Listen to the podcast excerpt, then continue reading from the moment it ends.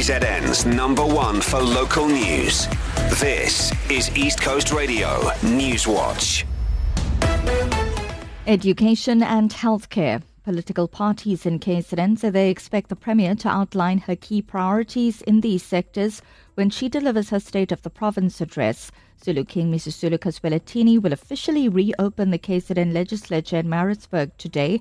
Premier Nomusa Dube will then table the SOPA at the Oval Cricket Stadium tomorrow.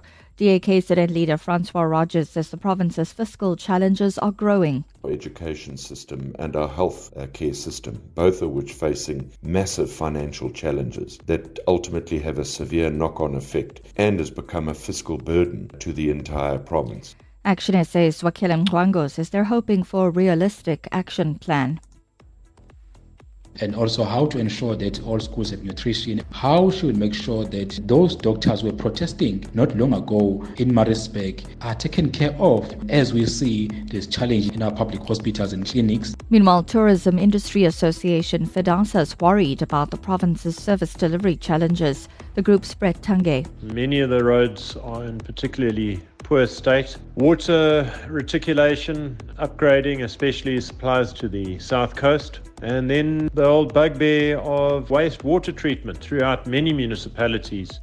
Our political parties have been given until next Friday to submit their nomination requirements for the May elections. On the 8th of March, parties must pay their election deposits, must submit their list of candidates, must give us a notice that every person who's on the list of candidates is compliant and that they are bound by the election timetable.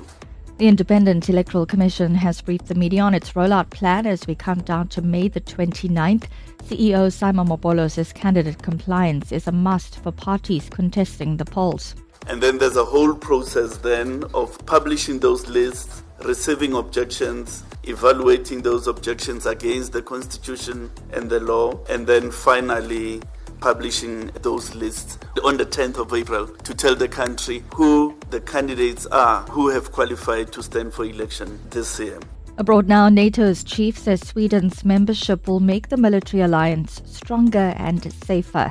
Hungary's approved Sweden's bid to join NATO after a long delay. The Scandinavian country submitted its application shortly after Russia invaded Ukraine two years ago.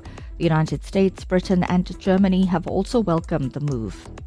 And US President Joe Biden says he hopes a ceasefire between Israel and Hamas can be secured by the end of the weekend. He was speaking to reporters on an unannounced visit to an ice cream parlor in New York. It's understood a deal would allow for the release of hostages being held by Hamas in return for Israel releasing hundreds of Palestinian prisoners and would also allow hundreds of trucks of aid into Gaza. Sky News reporter Mark Stone says it's encouraging.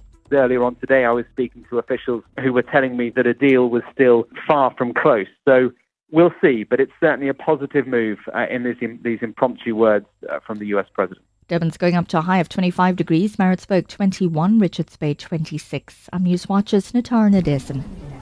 And coming up in your sports, the draw for the Nedbank Cup last 16 has been confirmed. The good news is that the big fish have all managed to avoid each other. And despite the disappointing result, Benjamin Stokes, Test cricket captain for England, says his team will keep playing attacking cricket and wins for Maties, Wits, and Shimlas in Varsity Cup action round two.